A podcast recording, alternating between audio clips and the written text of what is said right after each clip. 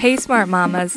Welcome to the Scrub Caps and Sippy Cups podcast, a podcast about balancing mom life and work life and everything in between. Being a mama is a hard job. We are three nurse anesthetists reaching out to support and encourage other moms with hectic and chaotic lives. I want to be a nurse anesthetist. No topics are off limits. Relationships, finance, mental health, work. and we aren't sugarcoating anything. No way, old way. This is real life, real moms, real advice. And we want this to be interactive. We want to hear from you the good, the bad, and the ugly.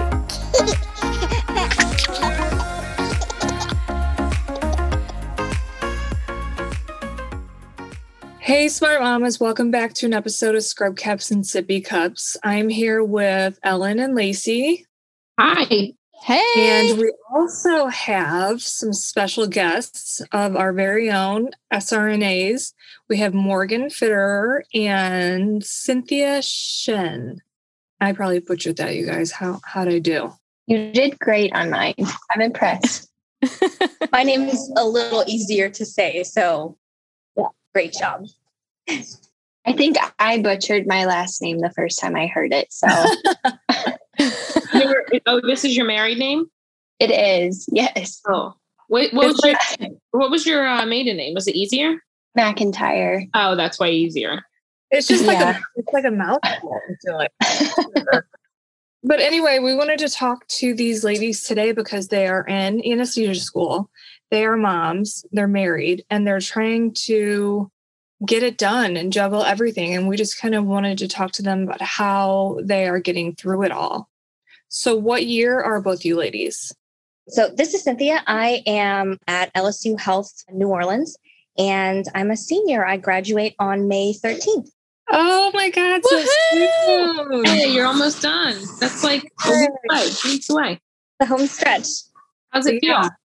It feels exciting, but there are times when I'm in the OR and I feel really nervous because I'm like, oh, like this is, I'm not going to have someone to call if I have a question. I mean, I will, but it's different from a student standpoint. I go back and forth between being like super excited and like ready to get on work and being like, oh, maybe I need the training wheels for just a little bit longer. No, No, you don't. don't. We're ready. and it's such an accomplishment uh, in itself to you know achieve a doctorate degree but eh, how many kids do you have I have one.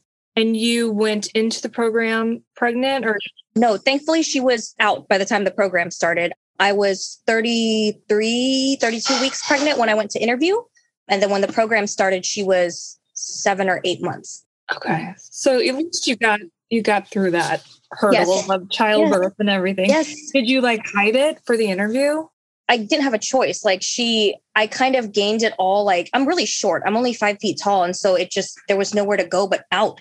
So I remember distinctively having a meltdown in the middle of Macy's because I couldn't find anything that was like professional enough to wear to an interview that I didn't want to spend like hundreds of dollars on because I'm like, I'm not going to be able to wear it again when I'm not pregnant.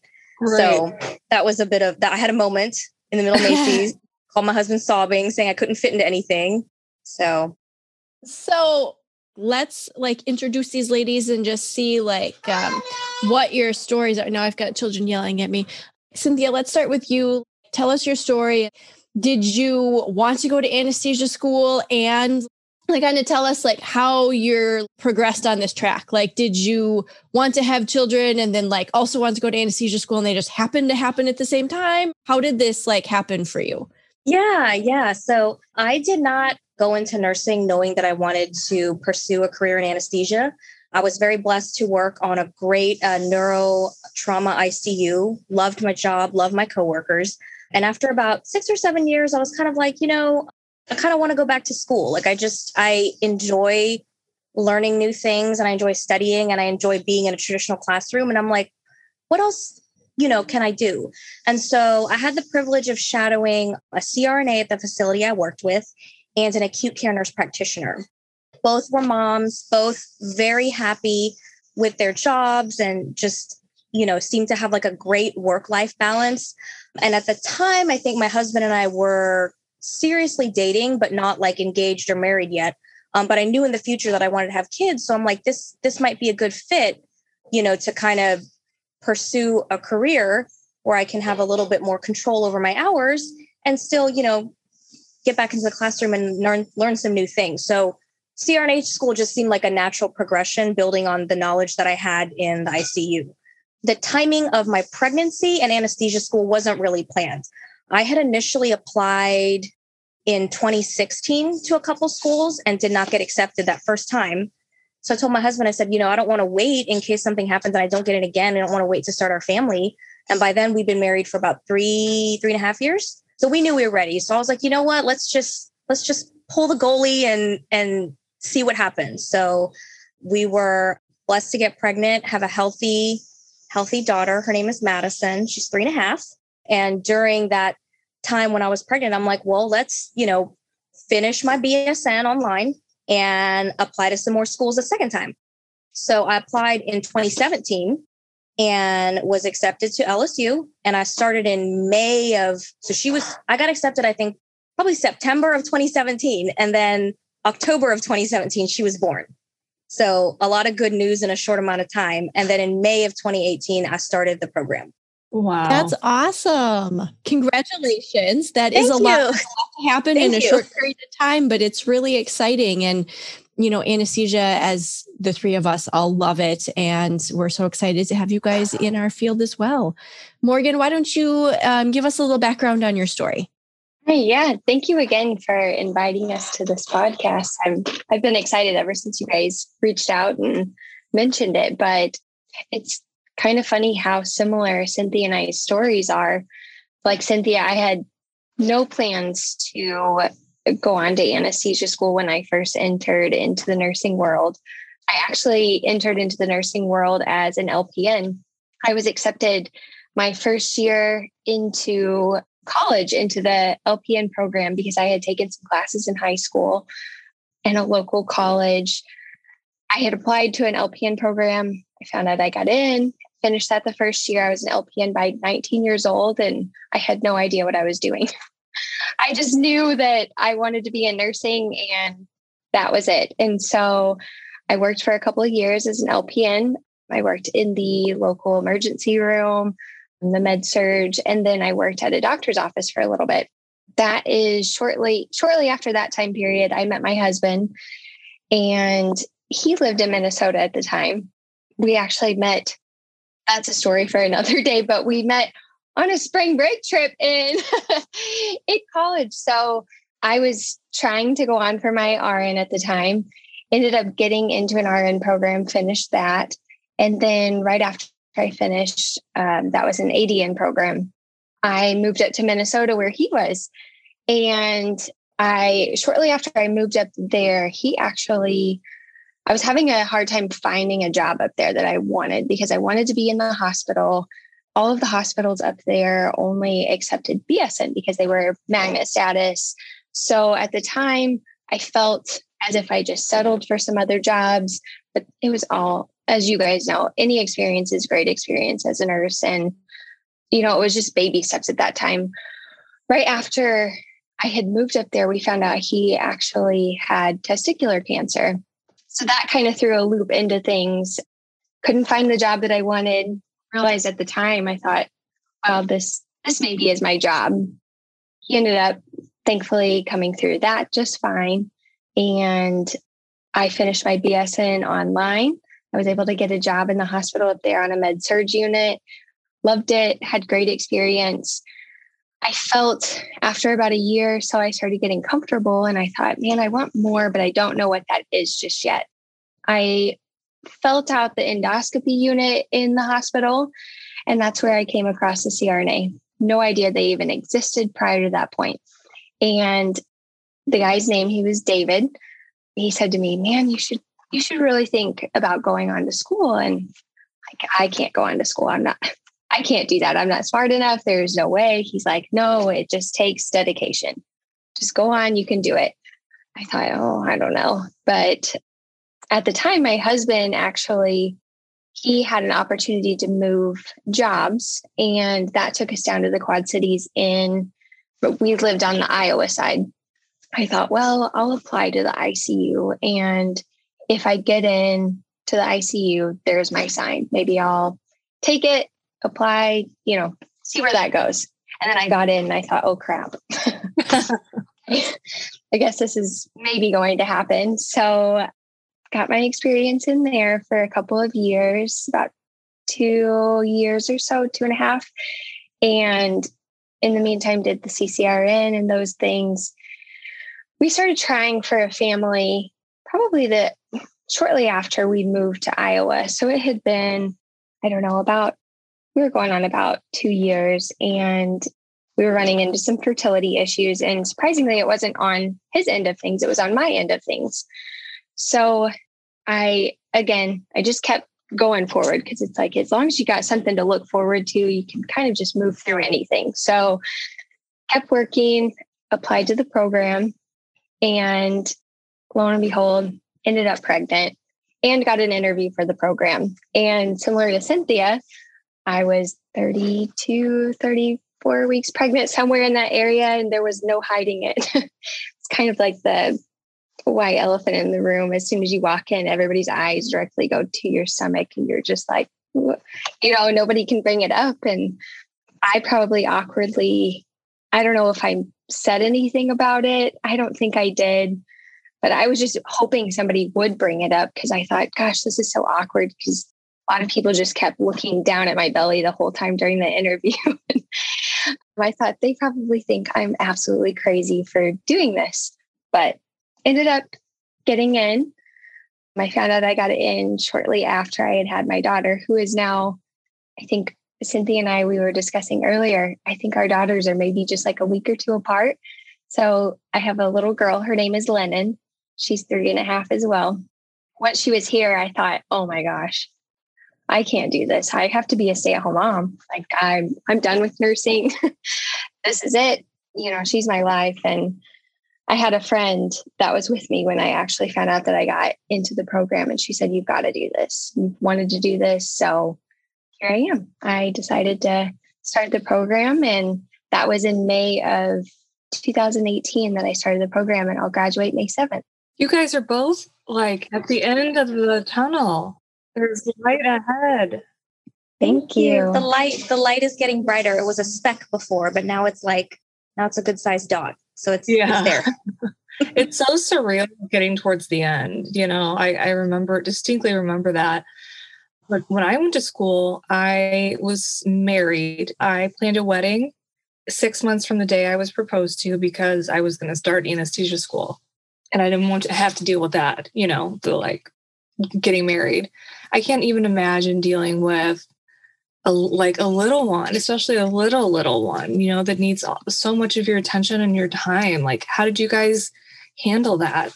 So for me, we moved to a place where I didn't like we didn't know a soul. I think Andrew had my husband's name is Andrew. He had one friend here, a roommate from college, but other than that, we didn't have any close friends or family.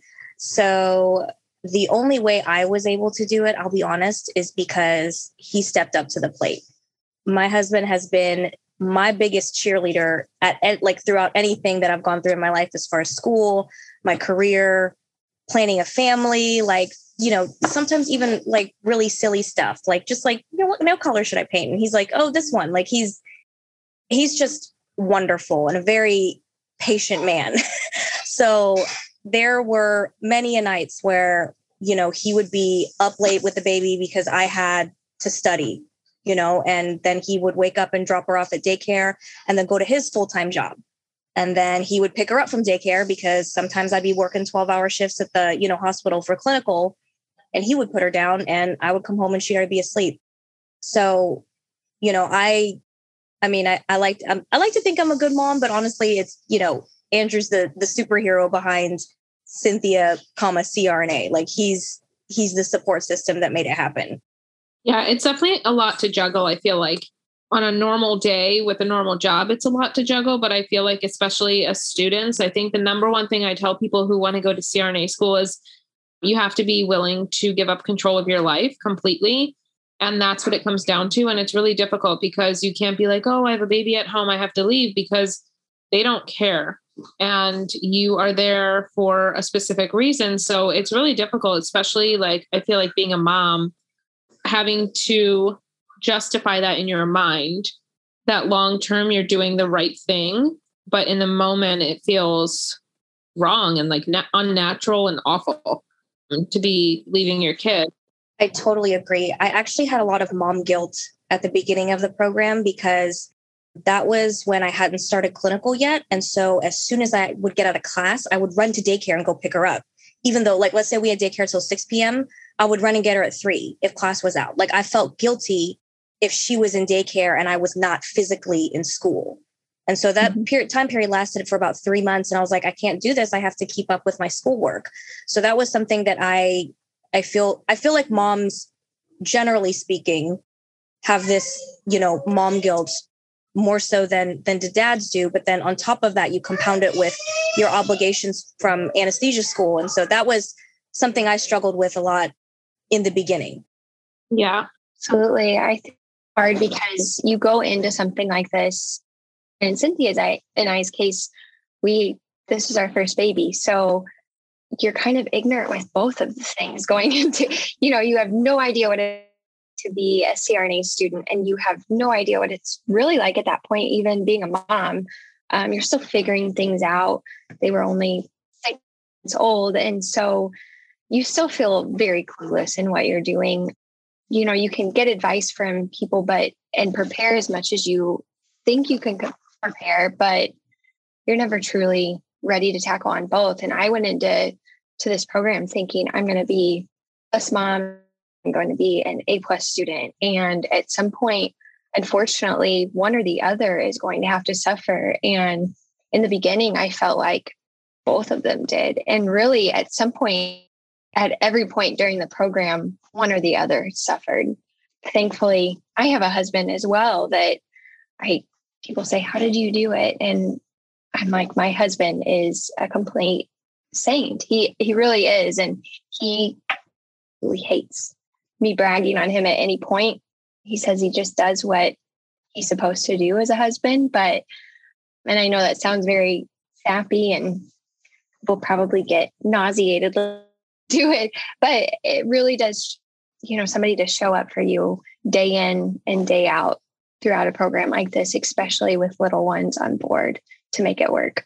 Yeah, I think it's a known fact that CRNA school is quite a test to a marriage but especially to, you know, a marriage that's also stressed by finances because you can't work. And then it's also stressed by the fact that you have little babies. But I mean, it's true what he says that that's what you should, you know, a spouse is expected to do. But the reality is, a lot of spouses wouldn't do that or don't do that or don't want to do that. And so we are very lucky that we've had very supportive spouses. And, you know, in terms of like being an A plus everything all the time, that's just not possible in life in general. I think it's a good lesson. And although your kids won't remember you being in school, which is great that you did it now, I think that it's still a really good lesson to them to go after your dreams and do hard things. And it's temporary. I always try to tell myself, like, people go to war for longer than I went to CRNA school, you know, and it's not nearly as bad being in CRNA school. It feels that way sometimes, but it's not, you know, so you guys did the right thing. So I I, I love that, Ellen. And Morgan, you raised a really interesting question when I was listening to you. You talked about like finding balance and finding that balance and like, you know, trying to do two things or three things in your life, like healthy marriage, healthy, you know, motherhood, like relationship as a mother, and then healthy students. They're not all going to thrive at the same time. And so you know, trying to do too many things perfectly all at once just means that none of them are done well at all. And so I'd like to know how each of you found that balance. You know, Cynthia mentioned like being able to just be okay leaving her child at daycare for a little bit longer so she could get her study time and focus, presumably so that she could then be more attentive as a mother later but like how did each of you go through that process of like finding your balance and then at the end tell me what you want someone to get out of listening to that if someone's listening to this how do you want them to try to find their balance too? I think whenever I started this program, well, I prior, whenever I had obtained my BSN, I showed up to class. I would listen to the lecture. I'd go home, look over my notes, and I could go in and do well on an exam. I thought I could show up to CRNA school and do the same thing. and we showed up to, or I showed up to class on day one, and I, our, our teacher at the time, she would post her lecture, and then you would show up and you'd take a quiz, and then we would discuss things that we didn't understand. I showed up day one, and we had a five question quiz, and I got a zero out of five on that quiz. And I remember thinking, oh my God, what have I got myself into? Because this was not just an overview of what she had talked about. This was, she was teaching advanced physiology and she wanted to know the nitty gritty. And I thought, holy cow, you know, I don't need to know all of that, you know? and I, it was a smack in the face. It really was. And I came home crying. I was devastated. I thought, I told my husband, I don't know what I signed up for, but I, I don't think I can do this. And he said, This is what you wanted to do. This is what we decided to do. And we're going to do it. And he's like, Whatever it takes, like, let me know what you need. We're going to do it. We're going to get through it. And it took a while. That was very hard for me that first semester of school. And I think I slowly, it wasn't it wasn't like a light switch went off and I just figured it out one day. It took time and it took not doing well that first semester trying to keep an 85 or above, you know, just to keep going on with the program and a lot of trial and error. But I realized that I had committed to this for not only myself, but now I had a family that was depending on me. And again, like you guys had said, it was temporary. Like Ellen said, it's people go to war longer than what this program is. And I thought, I can do this for a short time. And I just started taking, at the beginning, it was uh, such a large goal to look at. And I started condensing it. I was going to get by week to week and just start making those goals smaller and smaller. And that's what it took. Just was so overwhelmed in the beginning. So I think really just shortening up those goals for you, because if you look at the long term of things, had somebody told me back when I was an LPN that I was going to have to take to get here today, I wouldn't have. I would have been so overwhelmed and would have never even dreamt that I would have taken this route. So I think just breaking those goals up, making smaller, more obtainable goals, figuring out how you can achieve those goals. For me personally, I became a lot better at time management because I knew I also felt guilty, like Cynthia, and I wanted to go get her from daycare early, but I knew also needed to spend that time in the library after school, get some studying done instead of maybe going out to dinner with a few of the classmates that didn't have kids at the time and finding that balance. So that way on weekends, I had a couple hours here and there to spend with my family and to really soak up that time. I totally agree with you, Morgan. I had kind of the same like wake up call situation um, at the beginning of the program. I found something that helped me a lot initially to try to find that balance um, was to modify my study habits. So in the past, what I was doing in school was I would record the lectures and just like I would just sit there and just listen like the first time. And then I would go back home, re listen to the lecture, retype my notes, and then go and do the readings. And I found that first semester that that method of studying for me was just not sustainable.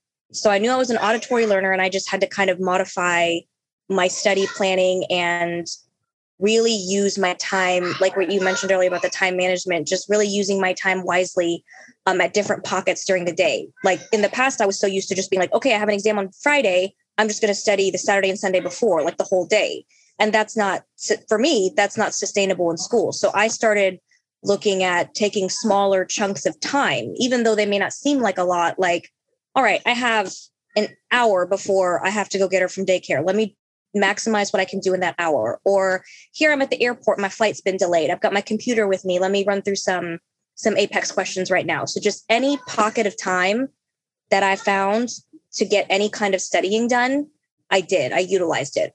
So my time management skills also vastly improved from when I initially went, you know, and completed my first undergraduate degree.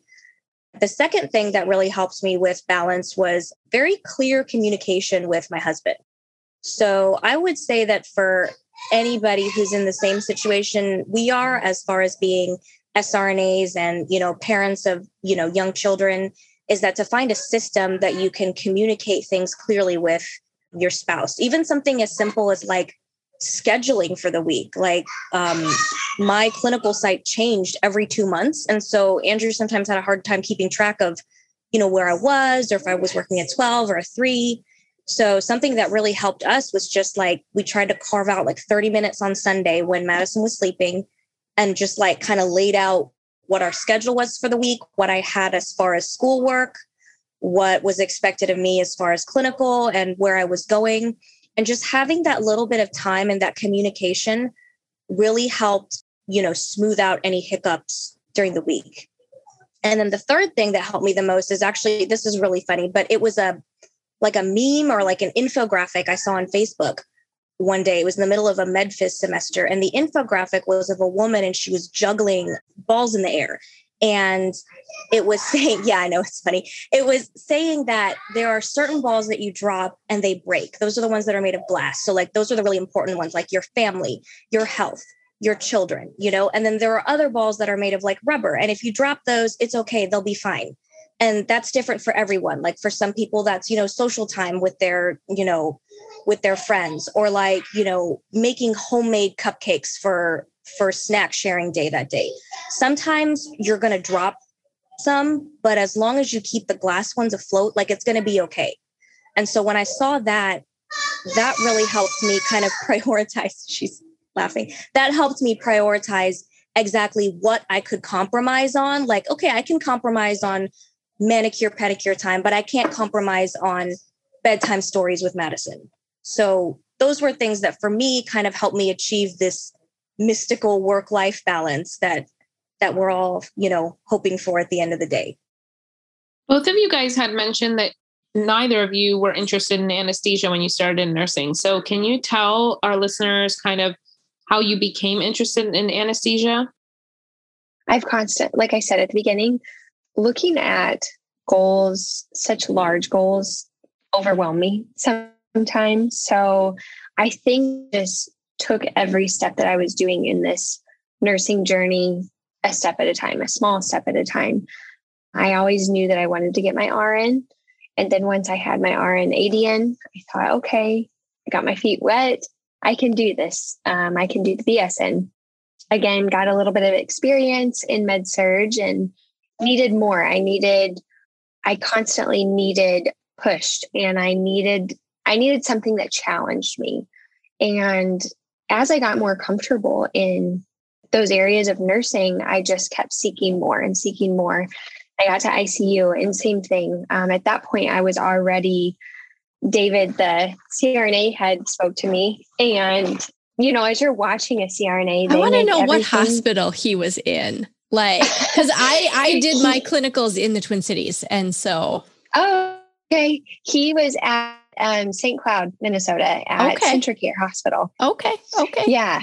Sorry. He, and uh, no no you're good. Um so everybody you know watching them they look it looks so easy. It's like i could do that. You know i could sit there and give anesthesia and you have no idea. I can hit a button. Yeah and I feel um, I'm kind of embarrassed to even say that out loud now, knowing what I know. But you do at the time, you look at it and they just, but you don't realize how much experience and everything, even as they're sitting there having conversations, how much you're listening to. And you know everything that is going on with your patient at all times, even through a conversation. If you're reading continuing education as you're sitting there and it looks like you're kicked back not a worry in the world. You know every single sound and thing going on with your patient, with the surgeon, and I didn't realize that at the time. He just looked so relaxed. And, but I also knew he was educated. He, you know, he just constantly pushed me to, he would quiz me throughout the time that I worked with him. He'd ask certain um, questions about the procedures we were doing. And I always felt so ignorant because I thought, man, he is so smart. But he encouraged me to continue going on, went to ICU, and I again started becoming a little bit more comfortable after a couple of years there. And I thought, 30 from now, I can't see myself do, can't see myself continuing to be challenged and loving what I'm doing right now. So that was just, it was just my thirst, really to continue learning to continue growing. I just wanted to know more. I wanted to learn more. And then I started to appreciate the autonomy that CRNAs had and that you could still be in an environment where you are still able to utilize this critically um, to critically think and to utilize your skills and really that's that's what sold me on anesthesia and i don't regret it so far so i'm excited i'm very very excited to join this field. And I'm so thankful for all of the people that I've come across so far, the CRNAs that have just given me so much knowledge. You know, you just wish you could wrap all of it up and reflect on it all the time. But you take things, I'm so appreciative for our program that we have because they rotate us through new sites every five weeks. And at first, that seems so overwhelming. But I appreciate it so much because we got to see so many different aspects of anesthesia. We were able to see different levels of patients, demographics. And so you take a little bit from each person every day and kind of just put that in your back pocket and play that far. So I know you guys touched on how you handled, you know, time management and studying and school in that way, but how did you handle, you know, like your pediatric rotation? You know, once I became a mom, I became, I was probably a softie before, but not nearly as much as I am now. And I mean, I had like a visceral reaction when I did peds. Like when I wake up, a, you know, even a healthy BMT and they cry, I want to like kiss them, but they're not my baby and I probably shouldn't do that. You know what I mean? So, how did you do that rotation as a mom? I'm glad you brought that up because I struggled um, a little bit in my peds rotation.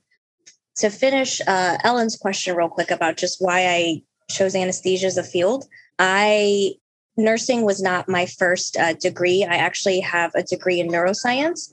So my interest has always been like, how does the brain work? And, you know, how do the drugs that we do like affect the brain? Like how like what makes somebody get Alzheimer's and somebody not.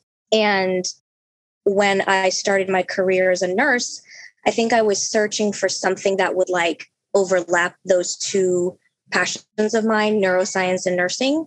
And so I have, had the privilege of shadowing a acute care nurse practitioner who was a neuroscience NP and then a um, CRNA at the facility where I was at.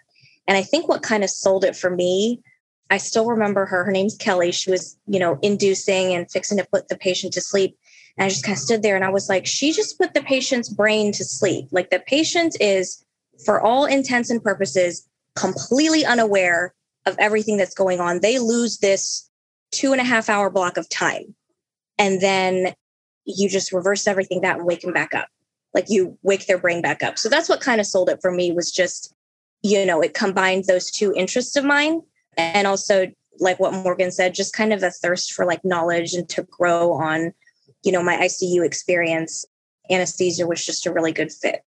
As far as the pediatric rotation i struggled a lot in nursing school with pediatrics um, where we would take care of you know kids with chronic illnesses congenital heart defects things like that. So i didn't so much have a reaction to things like peds dental or I mean, I know no, I mean, every procedure has the potential for complications, but like scheduled elective cases on healthy kids, it, it wasn't, you know, out of the ordinary for me. And we would take care of, you know, six year olds, you know, having a Fontan procedure or like you know, a big spine case on a 12 year old who's had scoliosis her whole life.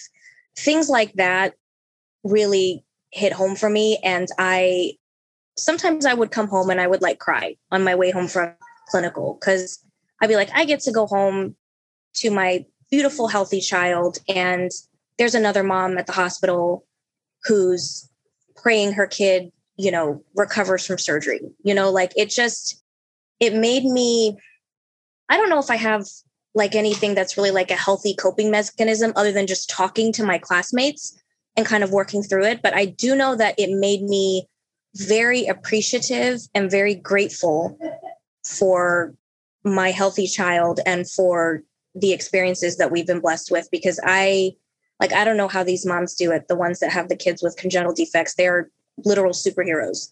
So for me it was just as far as coping just making sure I talked to somebody about it. Even if it was Andrew and his eyes just kind of glazed over and he's like uh-huh I understand. I just needed to share my feelings and put them out there and that helped me to process everything. Yeah to add on to that i i shared similar feelings as you cynthia. It definitely put things into a different perspective being a mom when you told the family that you were going to take care of their child. Not that you don't mean that to every single person that you're telling that to but it made me pause every time i said that. It you know, I'm not going to make a promise to somebody that I can't keep. And so a lot of that came humility and just um, conversations, even with my preceptors.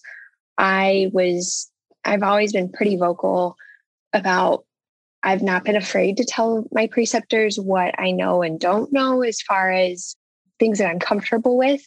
And that was a time for I spoke up if there was anything that I felt uncomfortable with, I wanted to be sure that I let my preceptor know um, because there's somebody's baby you're taking care of, and it it just became so much more real being a parent yourself. And you know, it, normally when I'm back there with an adult patient, I'm thinking just about that adult patient and taking care of them and tending to their needs and the whole time I'd have a child back thinking of this baby and or this child i'm also thinking about their family how worried they must be right now and how concerned. And you know it just makes you i i always laughed because i had an rn instructor especially on our pediatric rotation.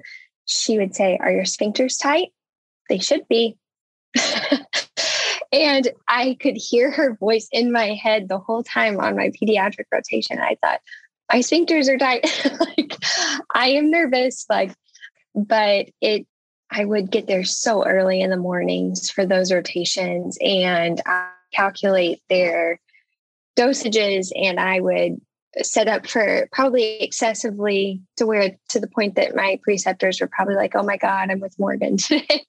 I would set up all 10 cases if we had 10 cases that day and stuff them away somewhere where they couldn't see. But I'd have the little blue towels rolled up with every size of everything that I thought they would need. I'd tape, you know, their their age, their weight on the outside. I'd have their doses calculated. I'd probably do that two or three times before 6 a.m. that morning, just to make sure I wasn't going to make any mistakes that could be prevented. So I think just taking your time with those patients, I don't know, it just made me appreciate appreciate those pediatric CRNAs a whole lot more. It's a special kind for sure. Absolutely. They're very special. Absolutely. So we're getting close to the end of this episode. And, you know, you ladies have been just awesome sharing your stories and your experiences. And I mean, you're both so incredibly strong in. I can tell that you're both very good students. Like just talking to you, like I know what kind of students you are. Is there anything that you would want to tell the person listening to this podcast who maybe wants to go to CRNA school, but also wants to start a family right now, or has already started a family and thinks, gosh, maybe it's off the table for me? Like, what do you want to tell her or him if they're listening? I think the best advice I ever received was someone telling me it's not about how smart you are, it's how much dedication you put into this many of times I felt like, I was putting in hours more than maybe some of my classmates just to get the same grade on an exam. But that's what it takes. It just takes dedication, it just takes time, it takes grace. You have to be have grace for yourself, grace for your family that's helping you out. They're not always going to get things right. We're type A personality, so we want to do everything ourselves all the time. If that means dress for daycare, sometimes you have to send them in striped pants that dad put them in and floral shirts and you got to be okay with it. Overalls with no shirt just the overalls.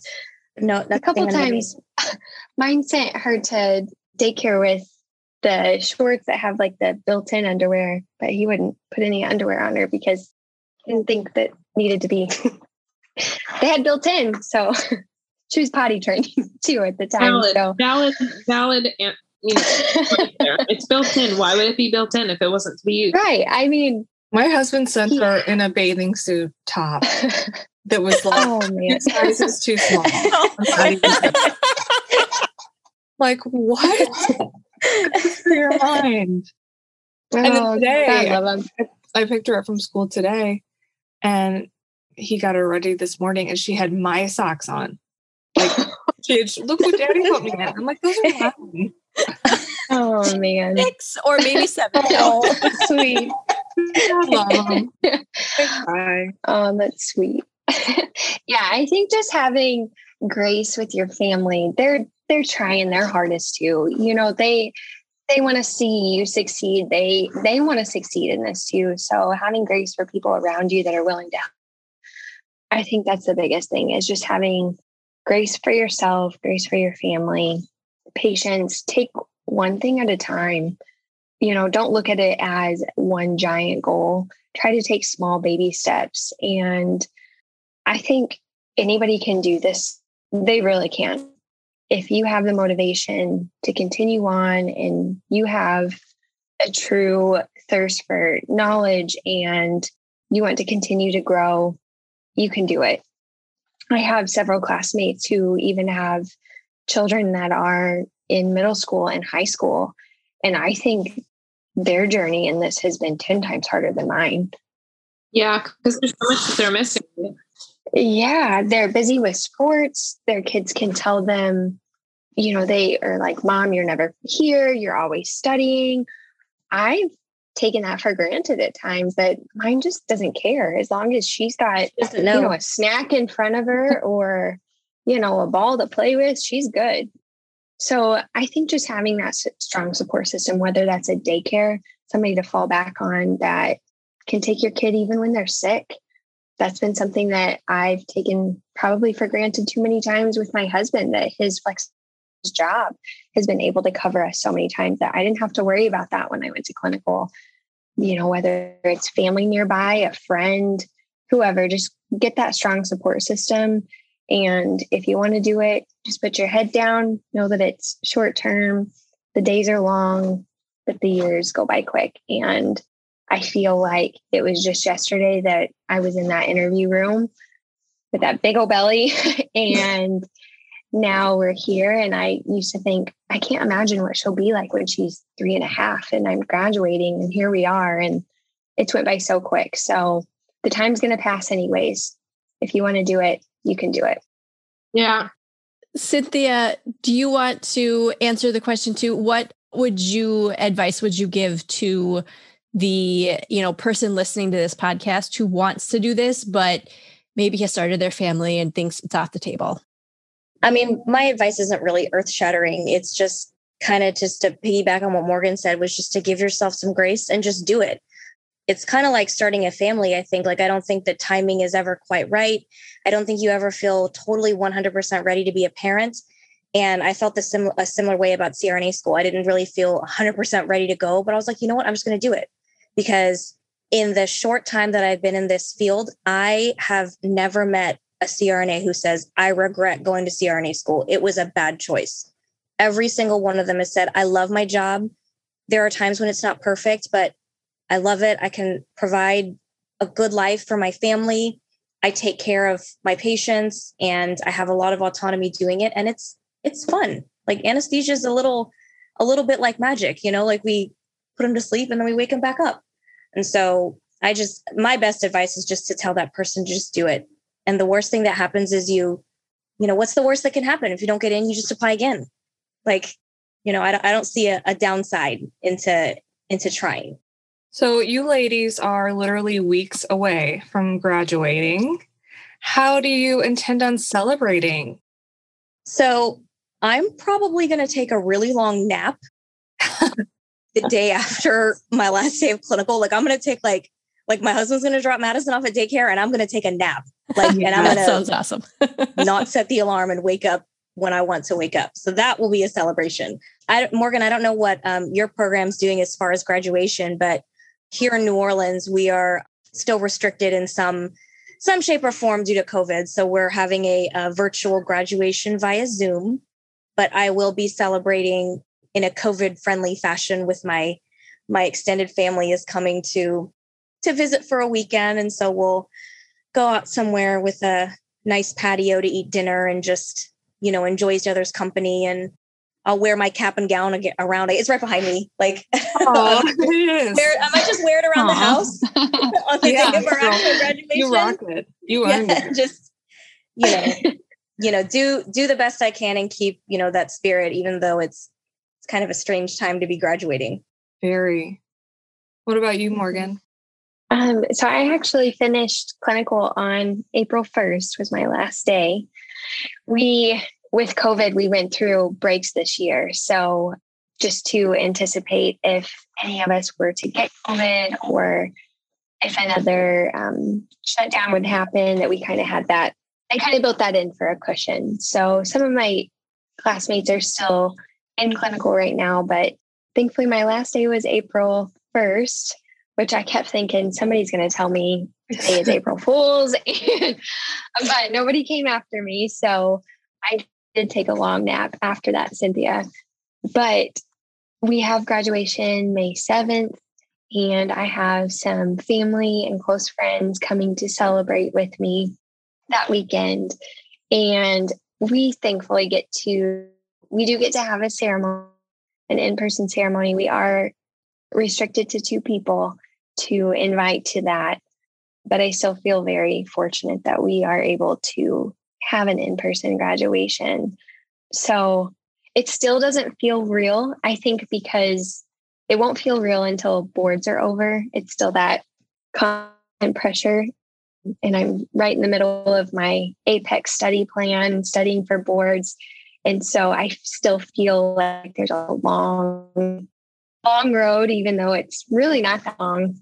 So I'll just keep keep trying to study until that day. And then I feel like the real celebration will happen after boards. but Boards. I agree. um, I'm looking forward to the big um I'm still looking forward to graduation. I received my cap and gown a couple weeks ago and I put it on. I told my husband, I was like, I think I'm just gonna sleep in this every night. so It's well deserved. You both deserve it. Thank you. Congratulations, ladies. You've worked Thank so hard and the light is bright at the end of that tunnel now. it is. Thank you. Thank you.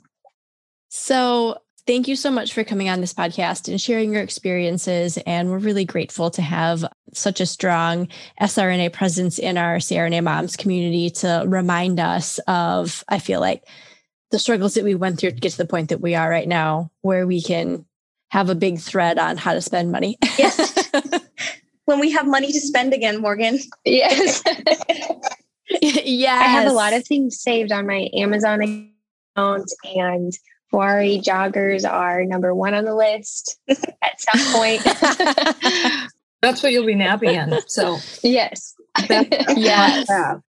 this kind of wraps up our podcast. And so thank you again, ladies, for coming on. We really appreciate all of our listeners and want to thank you all for hanging with us here. If you have an opportunity, we would really appreciate a rate, review, and share our podcast on Apple Podcasts or wherever you listen to your podcast. We love reading the reviews. We love it when you guys send us messages and we read them, we share them, and we get a little giddy between the three of us about somebody messaged us. Yay. So send us those messages, rate, review, share a podcast with um, another CRNA, SRNA mama who would really appreciate this episode. And You can follow us on Instagram at Hey Smart Mamas. You can find us on Facebook. Our page is Scrub Caps and Sippy Cups. And then are we still on Twitter, Yeah, Crystal? we have a spot. we are not big tweeters. yeah, I'm not very good at tweeting. You can find Crystal at STL underscore injector. You can find Ellen at Ellen Loletta, and you can find me on Instagram at Ms. Lacey Lee. Morgan and Cynthia, where can our listeners find you on social if they want to follow you along? Sure. Um, so on Facebook, I'm Cynthia Shen, and then parentheses Win, uh, my maiden name.